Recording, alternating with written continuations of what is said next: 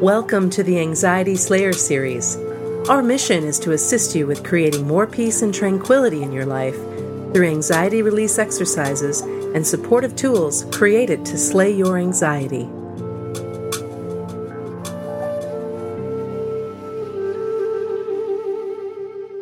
Welcome to Anxiety Slayer. I'm Shann Vanderleek here with my partner Ananga Sivyer, and together we're armed with a collection of powerful techniques for reducing stress and anxiety.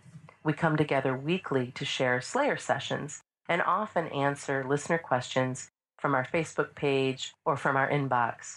We like to mix up a potent blend of coaching, yoga, Ayurveda, NLP, and EFT tapping, along with the years of experience that we both have and a real passion for what we do. We are so glad you're here. Hey, Ananga, it's great to be with you again. And this week we're going to answer a listener question that we received on our Facebook page. I have been having panic attacks while teaching my students in their music classes lately, and I haven't found a way to quickly calm down without having to excuse myself for a minute or two. Do you have any suggestions as to how to inconspicuously calm down panic attacks in those front and center of attention types of moments? Thanks for any help. There are a lot of things you can do to really help get this under control, really easy things.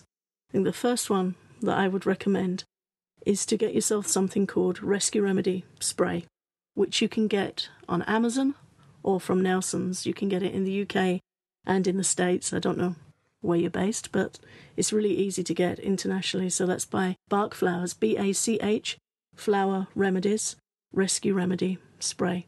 And you can spray it into your mouth, a couple of sprays before each class to help you feel calm and in control. You can also spray some into a bottle or a glass of water and have that with you to sip during the class, which helps obviously keep you hydrated, but it also administers that calming flower remedy to you at regular intervals. Dr. Oz is also now recommending this rescue spray. It's been around for many, many years. We've been using it for 20 years, but it's really now being recognized as a very healthy, easy, homeopathic type remedy that's very, very good for reducing stress and anxiety. So that's a great thing to have with you for those, as you describe, those on the go moments when you're worried that you may have to excuse yourself.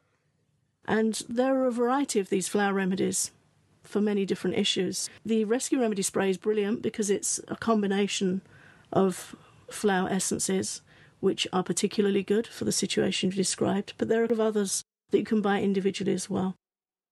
And one of them is called white chestnut, which we've recommended before.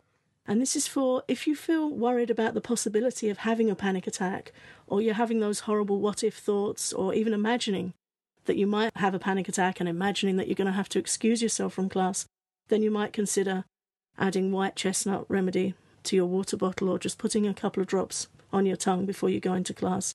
That's a brilliant remedy for helping persistent, unwanted, or obsessive thoughts. Another one that's really great to try if you're feeling a bit low on confidence and you're not trusting your abilities in the classroom, then you might find the larch flower remedy supportive too. That's just to help us feel okay that we know what we're doing and we can get through if we're having moments of doubt, which you really can in an anxious situation. So, those are some natural remedies that you can try, which are very effective. Another thing that you and I often recommend, Shann, is to use the calming point, where you uh. simply press your thumb of your right hand into the center of the palm of your left hand and squeeze. So if you were to make a fist with your left hand, the point you're looking for is where your middle finger and your ring finger would contact the center of the palm of your hand. So you just find that spot and just press and hold with the thumb of the opposite hand while you take a few deep breaths, and that's very effective for calming anxious feelings. And you can use that in a speaking or teaching situation fairly discreetly by just resting your hands in your lap or just find a way to get yourself comfortable with that. It's quite unobtrusive thing to do. Really nice and effective. Just press and hold firmly for about a minute while you're taking slow breaths. I used the calming point a few weeks ago before a speaking engagement, and I'm so grateful to have the knowledge, uh, you know, to be able to just put my thumb in the palm of my hand, squeeze and breathe, and and to know that it's going to work for me every time. It just brought me this beautiful place of balance, and then I could move on. And nobody was the wiser. That's the wonderful thing about these techniques is there's a, a horrible feeling of self-consciousness that can come when you feel anxious because it's such a big event within our bodies. We feel that everyone's noticing and you know, when we become uncomfortable, we feel like it's so apparent because it's so apparent to us. And we, we might worry that anything we do about it looks strange or apparent to others, but it really doesn't. It's very much an internal state. And that is one very discreet and easy way of dealing with it. And I think in a teaching situation, if it's an interactive situation, there's one advantage you have is that you don't have to be speaking all the time. You might be listening to your students, listening to them feedback, listening to them answer questions that you've set them. And we've had this question before in other teaching situations, and what we recommended was use the times when you're not speaking as downtime. Let yourself take a long, slow breath out and calm your breathing down while you're listening to others. Let yourself use the calm point and just practice playing with using the times when you're not speaking and you're not presenting to check in with yourself while you're listening to others. Just drop your shoulders, check in that you're not hunched up around your neck and your jaw. Just let yourself relax a bit and slow your breathing down. And then that stops adrenaline building up in your body because it's the adrenaline and the sort of subconscious anxiety that once it builds tips over into a panic attack. So if you can just practice letting yourself relax, have a sip of water with your rescue remedy in, use the calming point, calm your breath in those downtime moments when you're observing or listening to students, and then that stops things reaching boiling point and it'll help you have things under control.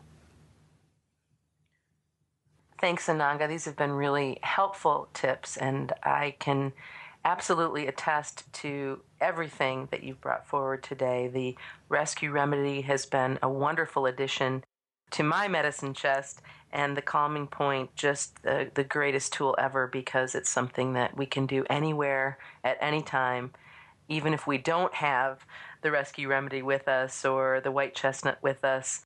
Uh, we always have the palm of our hand and uh, a couple of deep breaths to just reassure us and bring us back to that balance place. Absolutely. We always have these calming acupressure points on our body wherever we are, and we always have our breath. And the more we learn to work with those things, the greater sense of control we'll have over the situation. And with control and confidence, the power of anxiety is greatly diminished. It just doesn't flare up as much because you've got your skills, you've got your firefighting skills on hand, which can help you keep it under control.